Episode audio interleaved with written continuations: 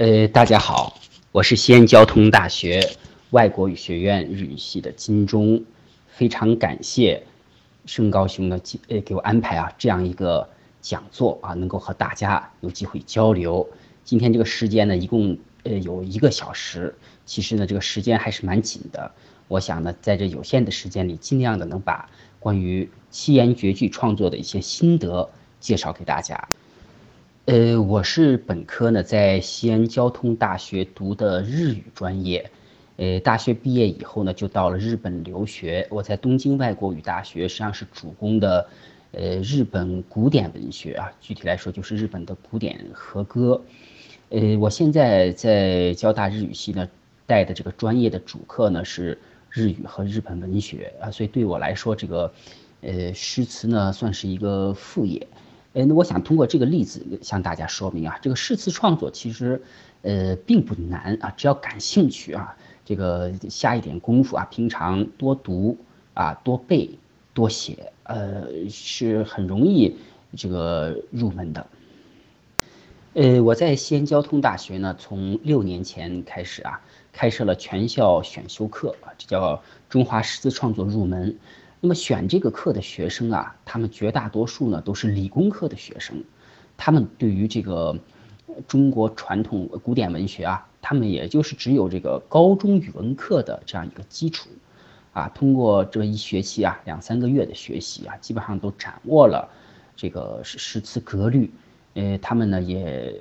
也呢，就是说可以啊创作自己的作品。那么这个考试啊，学期结课的这个考试，我就是让每一个同学都提交一首自己原创的七言绝句啊，同时呢要附上关于这首绝句的啊这个格律的说明，还有他创作背景的说明啊，这就是一个结课方式。所以通过这这样的一个例子，我们也可以看出来啊，这个诗词创作可以是大名。长期以来啊，从古代呢这个讲究啊，这个学诗啊是从一开始呢是做五言律诗啊，这是实际上是有当时的特定的时代背景，因为那个时候呢有科举考试啊，科举考试里面它是要求这个考生要提交试帖诗啊，所以这个试帖诗，呃，那么中间这是有四副对仗啊，呃，那么这个。古代的人呢，他为了啊应付这样一个科举考试啊，所以他从一开始作诗呢，就开始练习这个对仗啊，从这个五五言律诗开始做起。那么我觉得对于今天的人来说啊，这个五言律诗是一个呢格调高古的啊这样的一种题材，呃一开始呢就创作这样要写啊写出来两副对仗，这个难度比较大。啊，对于我们当代的人来说呢，一开始学习写诗入门呢，从七言绝句入手相对比较容易。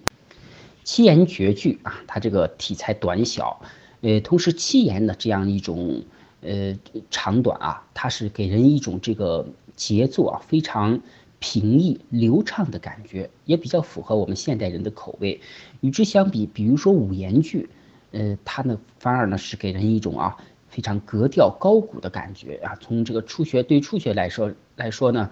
呃，先从这个七言绝句开始写啊，相对比较好入门。那么今天的这个讲座啊，这个大纲呢，我已经把它这个打出来了，主要从这么四点开始入手。我首先用一点点的时间啊，给大家介绍一下七言绝句的格律。下面呢，呃，介绍诗词创作的能力培养，呃。接着呢，就是介绍啊具体的七言绝句的创作的步骤啊，还有它的内部结构。我现在发上了这个大家熟悉的啊张继的《枫桥夜泊》这首诗，我就以这首诗为例，给大家啊介绍一下，呃，这个格律诗的押韵和平仄的规则。绝句啊，它这个第二句和第四句的最后一个字是一定要押韵的。呃，第一句是可押可不押的，可是从总体来看啊，七言绝句第一句也押韵的这样的作品呢是占绝大多数啊，所以呢，总的来说，那么七言绝句需要押三句啊，也就是第一句、第二句和第四句，第三句一定是不能押韵的。我们以这首诗来看啊，比如说，呃，这个押韵的字是什么呢？月落乌啼霜满天的天啊，第一句的最后一个字。第二句的最后一个字，江枫渔火对愁眠的眠，还有第四句啊，夜半钟声到客船的船，三个。这天、眠和船三个字，呃，我们用现代普通话来读的话呢，会发现啊，它的韵母都是安啊。呃，从声调上来说啊，这些字呢，天是第一声，眠和船是第二声。我们下面就介绍一个平仄的概念啊。那平仄呢，实际上是针对这个汉字音调的啊这样一个二元对立式的一个概念啊。那么简单的说，就是我们普通话来读啊，用普通话来读的第一声和第二声属于平声，第三声和第四声啊属于仄声啊。这是一个很简单的一个记忆方式啊。当然有一些例外了，它主要集中在入声字上。那么这首《枫桥夜泊》是一个非常好的例子啊，它的这里面的关键字呢，基本上就可以我们根据它的普通话的发音来判断它的平仄。所以这首诗啊，押韵的三个字天、眠、船，它们呃要么是第一声，要么是第二声，也就是说它们都是平声。那么第三句的最后一个字寒山寺的寺啊，它是第四声，所以它是一个仄声字。所以现在呢，我们也就掌握了这个七言绝句啊每句最后一个字的平仄了。也就是说，第一句、第二句、第四句，它们一定要押韵，它们一定要平声啊，一定要用一个平声字。第三句的最后一个字一定是不能押韵的啊，然后呢，它呢，呃，必须是一个仄声字啊。这就是关于每一句啊句尾字的押韵和平仄。现在我们介绍一下句子中间的这些字的平仄情况。呃，基本原理是这样，就是在格律诗中，两个字构成一拍。呃，比如说第一句“月落乌啼霜满天”这七个字，那么头两个字“月落”是一拍，三四字“乌啼”是一拍，五六字“霜满”是一拍。由两个字构成的一拍，这一拍的平仄呢是取决于其中的第二个字啊，那么也就是说，这个看这个第二个字，这个第二个字啊，由两个字构成的这一拍的第二个字如果是平声，那么这一拍整个的性质也就是平；第二个字如果是仄，这一拍的这个性质呢也就是仄啊。那么我把这样的一个规律呢，呃，把它呢用了一个厚重原理啊这样一个称呼来命名的。呃，比如说我们看这么。第一句啊，月落乌啼霜满天，这我们就看它的第二个字、第四个字和第六个字。第二个字是落，落是第四声，所以它是一个仄声。呃，第四个字乌啼的啼是第二声，所以它是一个平声。第五个字、第六个字双满两个字构成的一拍呢，我们看第六个字，第六个字满第三声，它是仄。所以这一句的平仄，也就是说要看二四六这三个字啊，它是仄，分别是仄、平、仄，它们之间呢就是一个交替相反的关系。我们只要理解了这样一个交替相反的规律，呃，掌握格这个绝句的平仄就非常简单了。也就是说，在一个诗句的内部，不同的诗拍啊，不同的诗拍，它们一定是呃。平声拍跟仄声拍交替相反的。那么第一句和第二句这两个句子之间相比呢，它们的这个诗拍的排列也是相反的。那么由第一句和第二句所构成的一组诗联，同第三句和第四句构成的这个诗联相比相比对的话呢，也可以它们的这个平仄排列也是相反的。呃，这样一个规律呢，我们呃我用这个交替原理啊，把它做了一个。呃，称谓，所以这这个只要理解了这样一个原理，我们看平仄是非常简单的。那么我们看每个句子啊，实际上主要就是看它的第二个字、第四个字和第六个字。呃，这这三个字呢，称之为该句的节奏点啊。比如说第一句啊，我们刚才已经说过了，落、啼、满三个字的这个节奏点平仄呢，分别是仄、平、仄啊。那么我们现在看第二句。第二句江枫渔火对愁眠，我们看第二个字枫平声，火啊它是第三声仄声，愁第二声平声，所以第二句的平仄这个呃节奏点的平仄排列呢就是平仄平。第一句是仄平仄，好，第一句和第二句刚好是一个相反的关系。同样道理，我们看第三句啊，姑苏城外寒山寺。我们看第二四六字，苏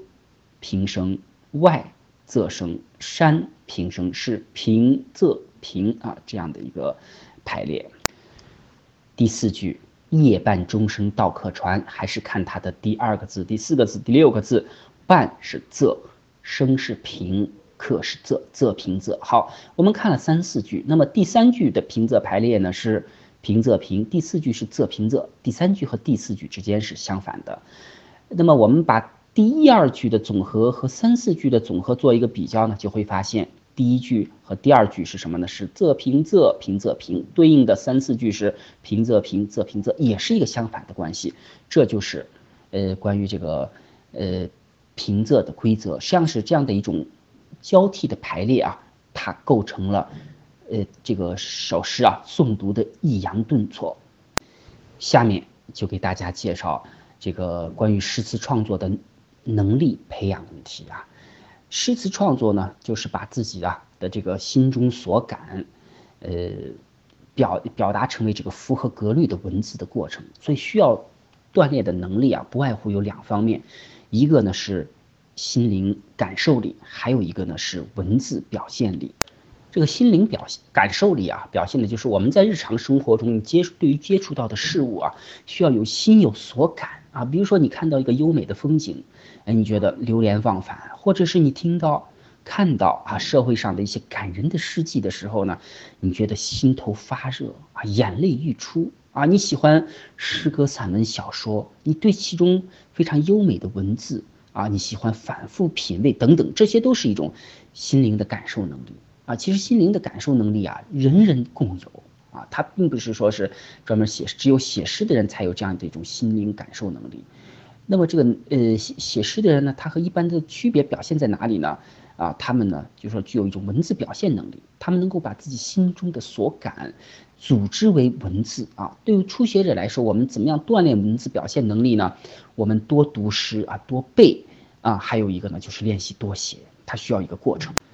我现在呢就以我自己的诗作为例，来具体的介绍一下啊，什么是这个心灵感受力，他在作诗的时候是如何体现的。比如说我们看到的这首诗，我给大家先呃读一遍。哀纤夫，隆冬犹是纤夫忙，入水冰寒骨欲僵，鲜血何来滚如沸，快煎蘸酒品砒霜。这首诗的创作过程是这样，就是我呃有一年我到广州去的时候啊，见到了当地的两位啊这个诗词前辈啊，两位老先生。后来呢就说到了这个中国的这个纤夫啊，那么这个有一位老先生叫朱藩啊，很也是当地很有名的一个诗一个诗人，他就给我讲啊，就说中国过去的古代的过去的这个纤夫呀，他们在冬冬天啊，他们工作之前呢，因为这个天非常冷，他们怎么办呢？他们就用这个蘸过酒的筷子尖啊，在砒霜啊，就这个剧毒砒霜中轻轻点一下，然后再点在自己的舌尖上，这样很快他们就会觉得这个浑身血液沸腾，用以用这样一种方式啊，来在这个工作时啊，在水中御寒。但是这种方式是对身体健康非常不利的，那么很多人因此啊，他就是非常这个短寿啊。我听到这个题材呢就非常震撼，这种心灵被震撼的感觉啊，实际上其实就是一种心灵感受力，就是就是说我们在日常生活中啊，遇到一个事情，你特别的这种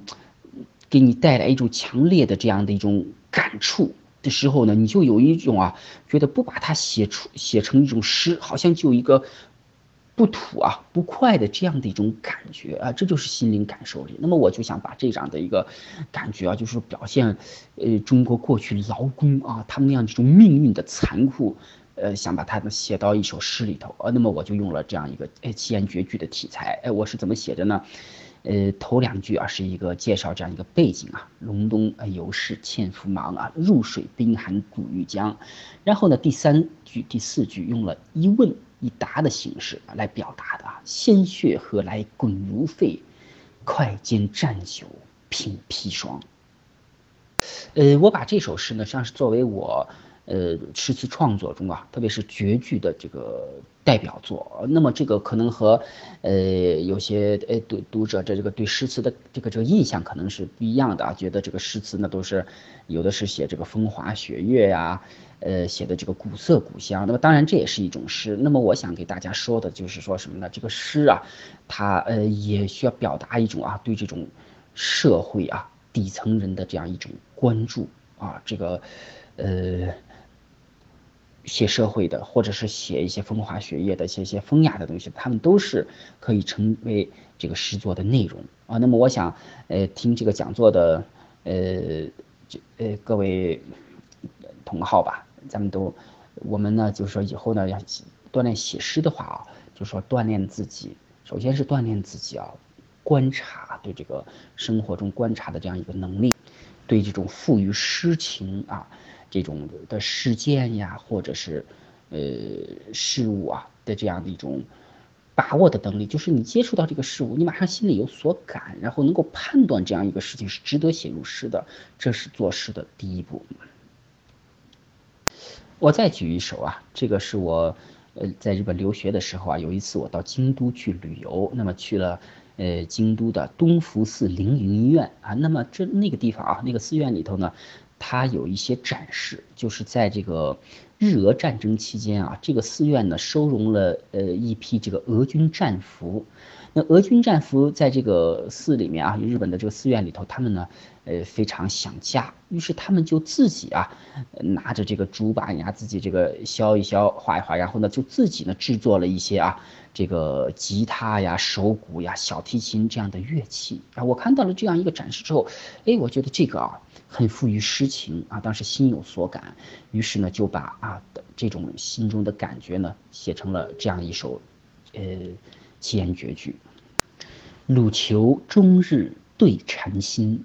伏尔加河入梦深，满腹乡愁何所寄，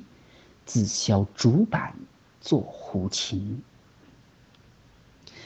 呃这样这首诗呢是用呃就是说心韵来创作的。其实写格律诗啊，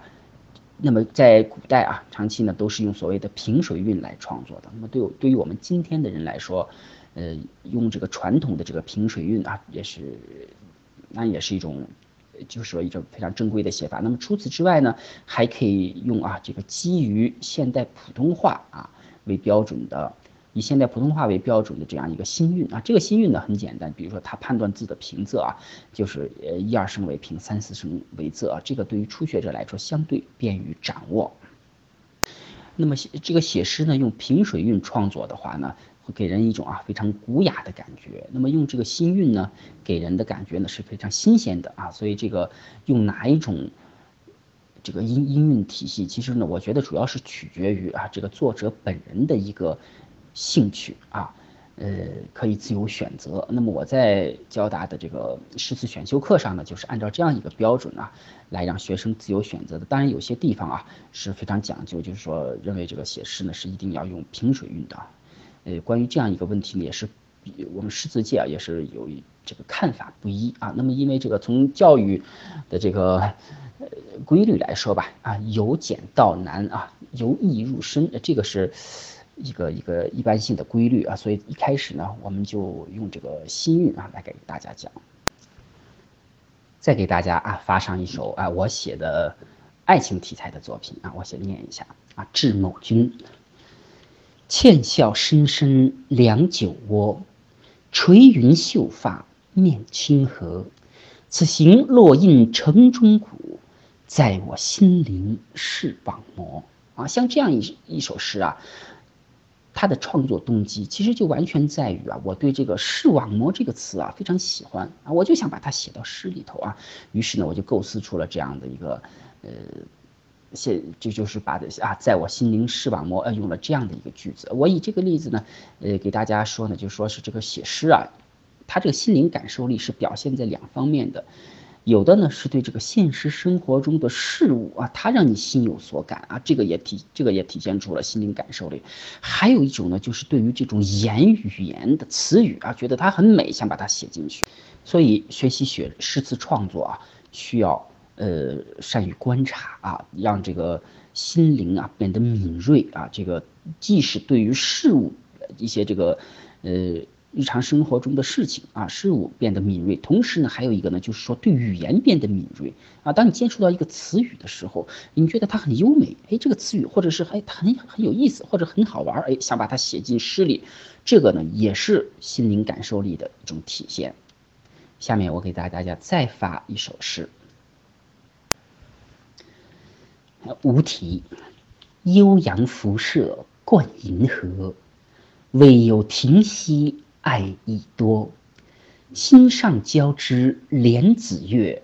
空中弥漫电磁波。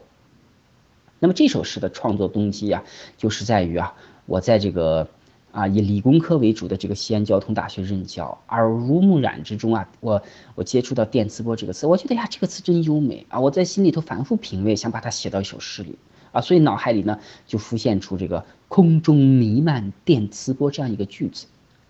呃、啊，之后呢，我又构思出了啊，这个心上交织莲子月这样的句子，这两个句子呢构成了一个对仗啊，那么就是一一个是现代，一个是古典，呃，然后呢完成了这个一首诗的创作。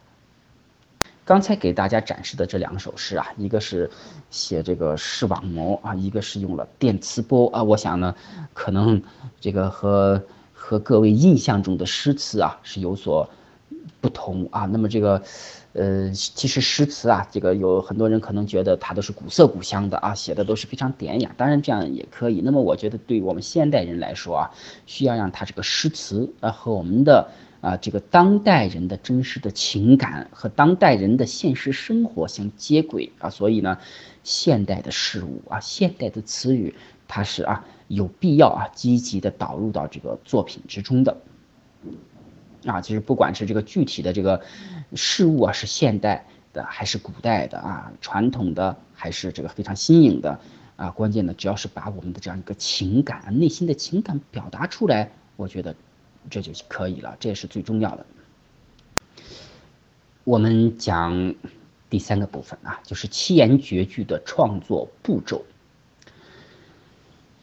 呃，我不知道啊，就是像比如说像李白啊那样的诗仙啊那样的天才型诗人啊，他们他们创作是怎么样来灵感的？那么就我个人的创作体验而言呢，这个作诗的时候的这个灵感啊，它往往是啊灵感到来，然后呢。带动出来了一个诗句啊，或者是有两个诗句构成的一组诗联啊，这个一下子呢，一首完整一首一首完整的诗，一下子就这个涌现出这个脑海啊，马上就做出来，这种情况还是非常少。在我的记忆中啊，我作诗呢，呃，只有过一首啊，这首诗呢，就是说从头到尾啊一气呵成创作出来的，就是这首啊，乘缆车夜观昆斯顿。昆城无处不良途，半覆青山半枕湖。入夜华灯七点放，一盘五彩亮珍珠啊！这是我有一年呢，是到这个新西兰新西兰南岛啊，有一个旅游胜地叫昆斯顿啊，去那里去旅游的。这个昆斯顿呢是临湖啊，然后呢临山啊，是一个非常美的地方。呃，当时呢就是也是兴之所至啊。哎，感觉哎，一下子这首诗呢，就是按照这个这首诗的顺序啊，第一句、第二句、第三句、第四句，在很快的时间里头呢，就从脑海里头流淌而出了。当然呢，这样的例子是非常少的。呃，就我实际就我的体验而言呢，我作诗呢，绝大部分啊都是啊，比如说有了灵感，那么这个灵感呢，有了一句啊，或者是顶多是两句，那么这个呃。把这个这个有了这两句之后呢，然后呢选择题材啊，是是是写成绝句呢，还是律律诗呢，还是词？把这个题材决定了之后呢，然后呢就再构思其他的句子。那如果说是这个灵感是来自于一种天授啊，这种非常神秘的呃这样的一种感觉，那么剩余的句子呢，可以说是来自于脑力啊，来自于人力啊，呃，那么可以说呢，一首诗作啊，就是由这个来自灵感啊加。人力啊，这样构成的啊，所以，呃，一首诗的创作呢，它并不是按照顺序啊，从头到尾，从第一句到第二句，第三句到第四句，不一定是按照这样一个顺序来创作，啊，那么这个创作很有可能呢是，啊，先有了后面的句子，然后再把前面的句子补呃补出来。我觉得这个作诗的过程有些像拍电影啊，比如说这个拍电影，它也并不是说是按照这个电影最终播放的顺序来来拍啊，它可能根据当时的这种条件啊，当时的情况，可能先把后面的这些镜头拍出来，然后再把前面的，呃，在后期呢经过这个重新的这种剪接加工，然后呢形成了最一个电影的这个成品啊。同样道理，这个作诗啊，也是把那个单独啊创作出来的诗句啊，经过拼接组装而成的。也就是说是每一个诗句它的这个创作的顺序，不一定就是啊这个诗句成品的啊最终的这个排列顺序。因为说到这个作诗的步骤啊，这个古人他对他们的这个作品，他们是怎么样具体的这个创作出来的，这个方面的这个记录非常少，我们不清楚啊。那么今今人这个创作，我所了解的范围之内好像也不多啊，所以我现在能说的，我只能是基以我自己的作品为例啊，然后呢，呃，根据回忆啊，把这首作品它是经过什么样一个步骤，先有了什么句子，然后再有了什么句子，能够把这个呢介绍给大家啊。请看这一首《车中》啊，感君相送意拳拳。纤手稳操方向盘，知我有言还欲吐，空阶故绕两三圈。呃，这首诗的这个它是来自于我的生活经历啊，就是我在留学的时候啊，有一次呢，呃，这个一个一个女孩子她开车送我去车站。那么快到车站的时候呢，他看我当时话还没讲完啊，他开着车呢又继续啊，在这个车站周边的路上又绕绕了几圈儿，啊，就对这样一个事情呢，我当时就呃有感觉了啊，产生了这个灵感。那么我就构思出了啊这个两句诗啊，知我有言还欲吐，空阶故绕两三圈啊，意思是呀，他知道我我话还要还没说完啊，所以呢开着车呢又有。哎，兜了这么两三圈。那么这个三四句出来之后啊，下面呢就是要考虑第一句和第二句了啊。比如说这个，呃，我们看啊，这个最后一句啊，空阶故绕两三圈，最后一个字是圈字啊。那么这个第一句和第二句啊，它的这个句尾的这个字呢，就需要啊和这个圈字相押韵啊。那也就是说，它的这个韵母是需要是安。呃，从声调上来说呢，它应该是第一声或者第二声都是平声啊。那么这个韵字的情况就决定了。呃，三四句是这样：知我有言还欲吐。我们看它的第二四六字，我是一个仄声，言平声，欲是一个仄声，所以第三句的节奏点排列是仄平仄。第四句啊，第二个字是接平声，第四个字绕仄声，第六个字三平声是。平仄平啊，三四句的这个平仄排列呢，就是仄平仄平仄平。三四句的这个平仄我们清楚了之后呢，那么一二句的这个节奏点平仄也就清楚了。也就是说是第一句啊，它的第二个字必须是什么呢？必须是平声。第四个字必须是仄声。第六个字必须是平声。第二句的第二个字必须是仄声。第四个字呢是平声。第六个字是仄声。一二句的这个。平仄排列整体呢，就必须是平仄平仄平仄，以此来和三四句整体的仄平仄平仄平啊相对应。好，那么这个我就我呃为了和这个第四句结尾这个圈字相押韵呢，我就想到了两个词啊，一个是拳拳啊，表示它是一个叠词啊，表示这个很恳切的意思。还有一个词呢是方向盘这个词，这个盘最后一个盘字呢，它呢也是啊能够和这个圈。呃，这个字呢，像押韵啊，于是这样的话呢，第一句、第二句我就构思出来了啊，这就是我们现在看到的这首作品啊。那么整首呢，就是以一个白描的形式啊，把我生活中一个心动的瞬间捕捉了下来。绝句啊有这样一个特点，它整体非常短啊，所以呢，它很善于捕捉啊这个平常生活中啊刹那间的这种心中的感动。以上我给大家介绍了创作七言绝句的步骤问题啊。总之，就是说七言绝句它是由四个句子构成的啊。那么你这个创作的时候呢，不一定非要按照从一到二、二到三、三到四的这个顺序来创作，你可以先有后面的句子。只要后面的一个句子确定下来，它的位置确定下来之后，那么整首诗的这个平仄的框架也就定下来了呃，那么下面呢就把剩余的部分把它补出来啊，这就是创作一首诗的一个基本的一个步骤。那么下面我们就进入啊这次讲座的咱们的第四个环节，七言绝句的内部结构问题啊，请大家看我刚才呃发出来的这首诗。咏伊丽莎白一世，果断拼将处女身，枭雄一代壮英伦，可怜粉帐弥留记，频唤当年旧恋人。这首诗的灵感啊，来自于呃，我留学的时候呢，看了一个电影叫《伊丽莎白》啊。通过这个电影的相关介绍呢，我了解到了这样一个情节啊，这个伊丽莎白这个女王很有名啊，她这个是这个在位啊，在在在英这样一个英国女王在位四十五年啊，使得英国啊一下子成为了欧当时欧洲的头号强国。呃，可是呢，她的这个个人的经历呢，我觉得呃非常值得人同情啊，她终身未嫁。啊，那么他呃，其实在他这个在在西西方在他他有一个称谓啊，叫 Virgin Queen Queen 啊啊，据说啊，伊丽莎白女王啊，她在临终之际，她呻吟着呼唤啊，她从前爱慕过的一个男友的名字，啊，就听到这个情节，我感觉啊非常富于诗意啊，所以呢，我就来了灵感了，就想来歌咏这个伊丽莎白女王啊，我就想这时候呢，就脑海中啊，就就就以这样的一个情节啊，就用构思出了这样的两句啊，叫可怜粉帐弥留记，频唤当年旧恋人，啊，把他这样一种身世的这种这种呃悲苦啊表达了出来。那么这样去确定下来之后呢，呃，因为看这句这个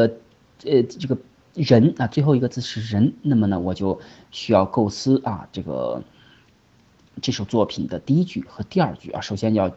要解决这个押韵的问题。好，那么从这个伊丽莎白女王啊，她的这样一个身世啊，我联想到了两个词啊，一个是处女身啊，还有一个是英伦，我把这两个词呢分别放到了第一句和第二句的结尾。那么这个身啊，身这个字，伦这个字呢，它们都可以和啊这个。呃，恋人的这个人相押韵啊，首先这个押韵的问题就解决了。呃，下面呢，呃，就是构思啊，这个第一句和第二句啊，那么这个就，呃，后来就把它这个想出来了啊，果断拼将处女身，呃，枭雄一代壮英伦，呃，这样的话呢，一首作品就完成了。好，我们现在再再来熟悉一下这个七言绝句的。平仄问题啊，比如说押韵的字啊，身、伦、人啊，他们是都是什么呢？身是第一声，伦和人都是第二声，所以这三个押韵的字啊，一定他们都是平声字。第三句最后一个字是记啊，它是第四声，它是不押韵的啊。这首先是我们要就说先确认一下每一句最后一个字的平仄啊。下面呢，我们来看句中节奏点的平仄，看每一句的第二、四、六字。第一句啊。第二个字是断仄声，第四个字将平声，第六个字女仄声啊，仄平仄。好，它们之间都是一个交替相反的排列关系。第二句啊，枭雄的雄平声，一代的代仄声，壮英的英平声，是平仄平。好，在这个句子内部，它们之间是一个交替相反的关系。我们现在看第一句和第二句呢，第一句的这个。节奏点是仄平仄，第二句是平仄平，哎，刚好是个相反的关系。第三句，看二四六字，连平声，丈仄声，流平声，平仄平。第四句，第二个字换仄声，第四个字年平声，第六个字恋仄声，仄平仄。好，第四句是仄平仄，第三句是平仄平，它们之间是个相反的关系。好，我们现在确认了三四句之间的。呃，这个一个交替相反的关系之后呢，我们看由由第一句和第二句构成的啊这样一组失联的平仄是什么呢？是仄平仄平仄平啊，第一句是仄平仄，第二句是平仄平。那么三四句构成的这组失联的平仄呢，第三句是平仄平，第四句是仄平仄，所以整体来比呢，它们也是一个交替相反的啊。所以我们对于这个平仄啊，只要把握住这样一个交替相反的关系，就很好理解了。好，下面我们就看一下具体的内容啊。这首诗啊，我们先比如说看最后最后这三个词是旧恋人啊，呃，然后呢，我们可以看一下啊，这个看完第四句之后，我们看一下，再回过头来啊，再读第一句啊，这是给大家介绍一个，呃，就是说检测啊一首绝句。它的内部结构是否做到一个首尾呼应的一个简单的方法啊？读完你按顺序第一句、第二句、第三句、第四句，第四句读完了之后，回过头来再看一下第四句，呃，第一句，看第四句和第一句之间有没有一种内在的联系啊？比如说这首诗最后一句啊，这个最后一句后三个字啊，就旧恋人啊，它和第一句的这个最后的这啊处女身这三个字啊，实际上是构成了一个，就是一个一个对比反差。啊，那就说明它能够做到一个首尾呼应，呃，那么这个呢，他们又和第二句的这个枭雄这这个词啊，构成了一种强烈的一一种一种对比。那么这诗这个诗词中啊，诗作之中，如果存在一种前后对比的话，这样一种对比反差，就构成了诗词作品的内在张力了。具有内在张力的作品啊，它就是说明它这个结构非常紧凑。啊，而不是一种非常松散的结构，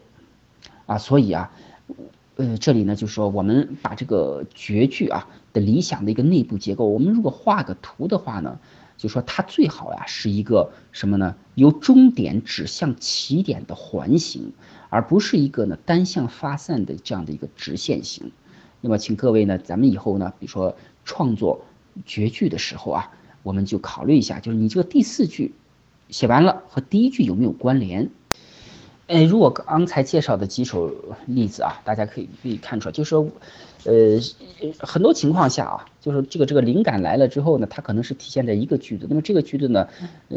它又是经常放在最后一句的啊。那么当我们有了这个最后一句，我们呢就是说，呃，要参考刚才介绍的，比如说。第一句啊，最好能够和第四句之间能有一个隐隐的关联，那么我们就就可以以这个第四句为基础啊，想着构思啊，就是第一句我们表达什么能够让第四句哎整个火起来啊，所以第一句、第二句呢，往往是这样的，就是说起到一个场景铺垫的这样的一个作用。一首绝句之中啊，它最关键的是呢，它是相对来说呢，就说是三四句呢比较重要。在这个诗词创作中啊，有一个原理啊，我把它称之为这个厚重原理，就是越靠后的部分，它相对越重要啊。一首绝句它由四句构成，那么第一句、第二句构成一组十联，第三句和第四句构成一组十联。也就是说，从内容上来看，一二句之间连接的是比较紧密的，三四句之间连接的是比较紧密的，而一二句和三四句之间呢，往往它存在着一个内容上的一个跳跃。那么，在这个三四句呃构成的这组这组这组诗联来看呢，因为这个第四句是越靠后啊，所以相对来说，这个最后一句啊是最重要的。因为这个句子啊，诗作品就到这个最后一句结束了之后呢，它就结束了。那么，它所留给读者的印象啊，是最强烈的。所以，当你有了一个好的句子的时候，特别是让这个是个句子啊，你感觉它啊非常有味道啊，这个这个余音袅袅的时候呢。把它呢考虑呢放在这个一首作品的第四句的位置啊，可能相对效果要好一些。我再介绍一首啊，我写的这个绝句啊，《悉尼月夜》。客中为客到夕阳，碧水绿阴红瓦房。安树孑然庭院立，清宵月下一扶桑。呃，这是有一年呢，我到这个澳大利亚悉尼啊，呃，去了一段时间，呃，这首诗呢就写当时的一个心情啊，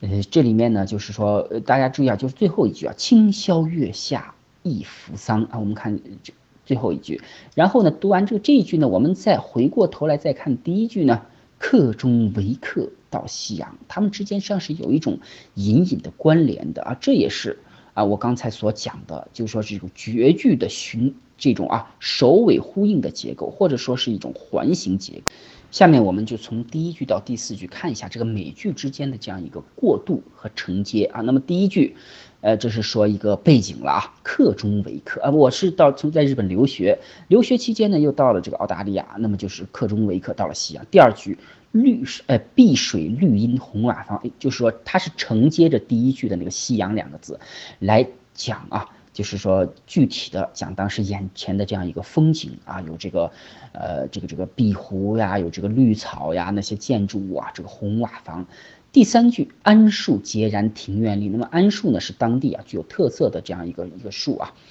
呃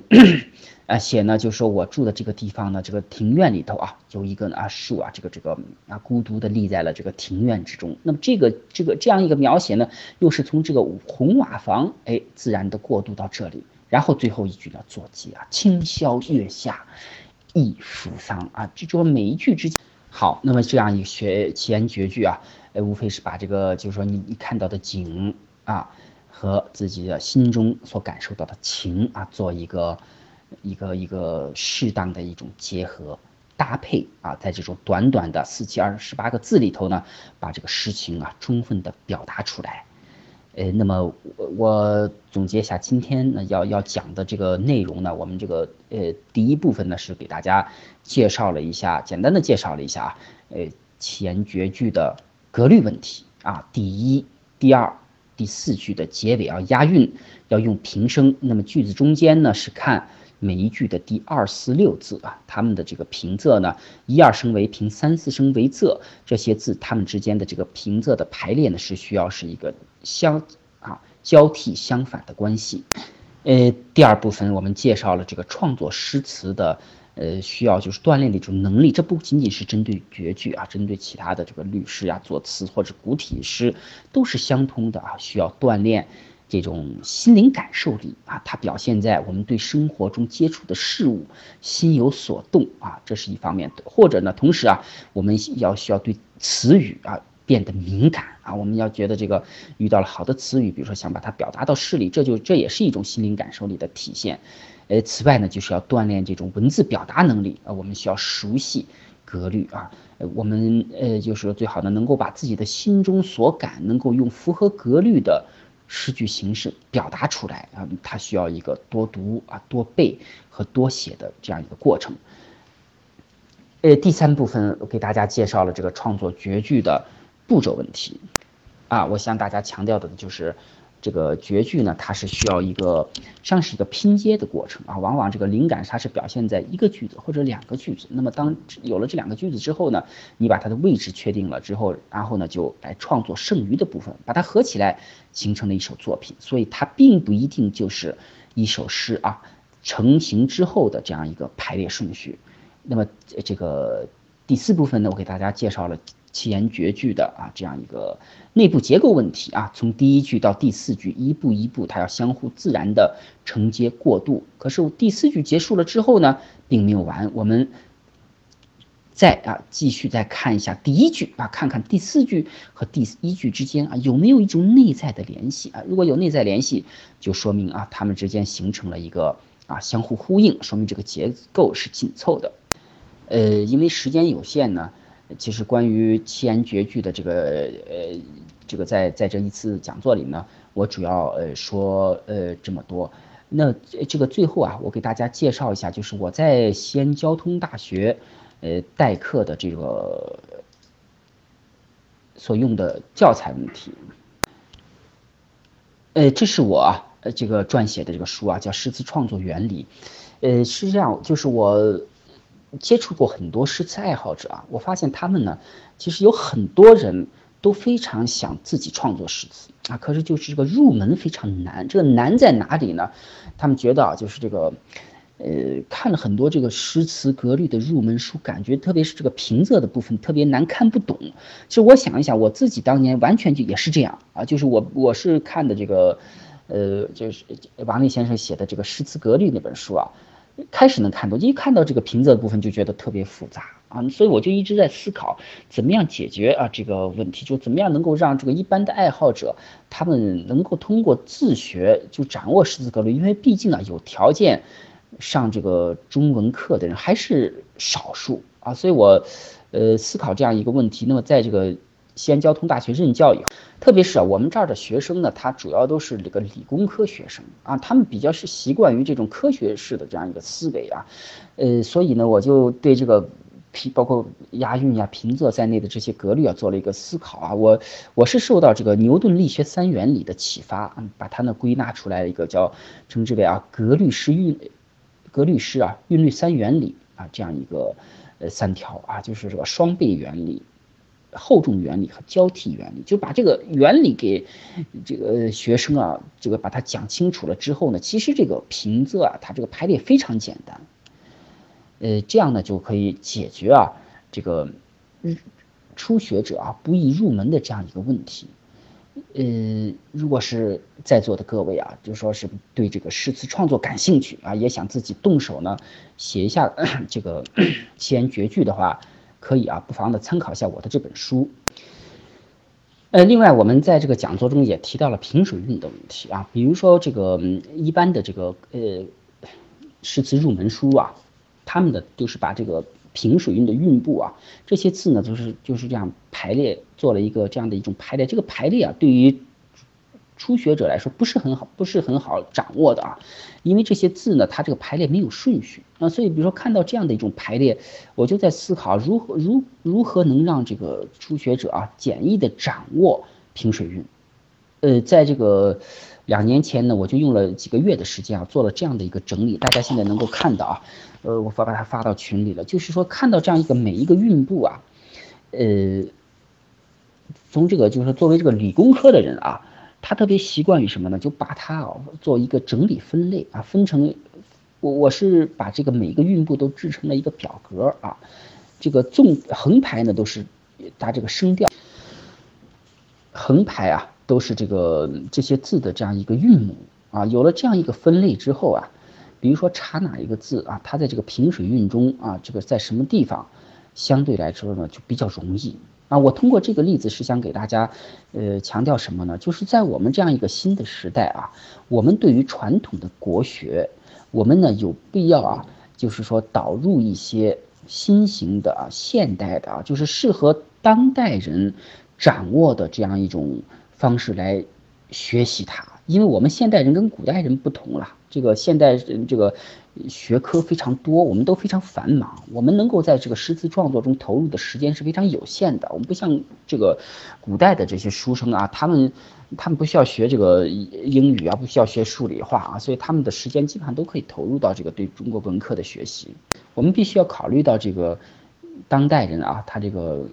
呃，他的这个知识背景啊，他们能够投入学习的时间精力啊是非常有限的。那么对于这个传统啊的这个学习方式呢，也有必要导入一些科学的啊、理性的啊这种呃新新的思路。好，那么以上呢就是做了一个呃最后的一个补充。我希望通过这个讲座啊，这个有兴趣的呃人呢能够啊自己亲自动手啊，创作出呃属于你自己的西安绝句啊。那么今天啊，我的讲座呢就到这里，谢谢大家。呃，呃，最后发上，这是我办了一个微信公众号，呃，有兴趣的呢，那可以这个从这个公众号里啊看到一些更多的啊关于相关的诗词的信息啊。希望呢我们今后啊能够一起啊在这个诗词的世界中同行。好，谢谢大家，再见。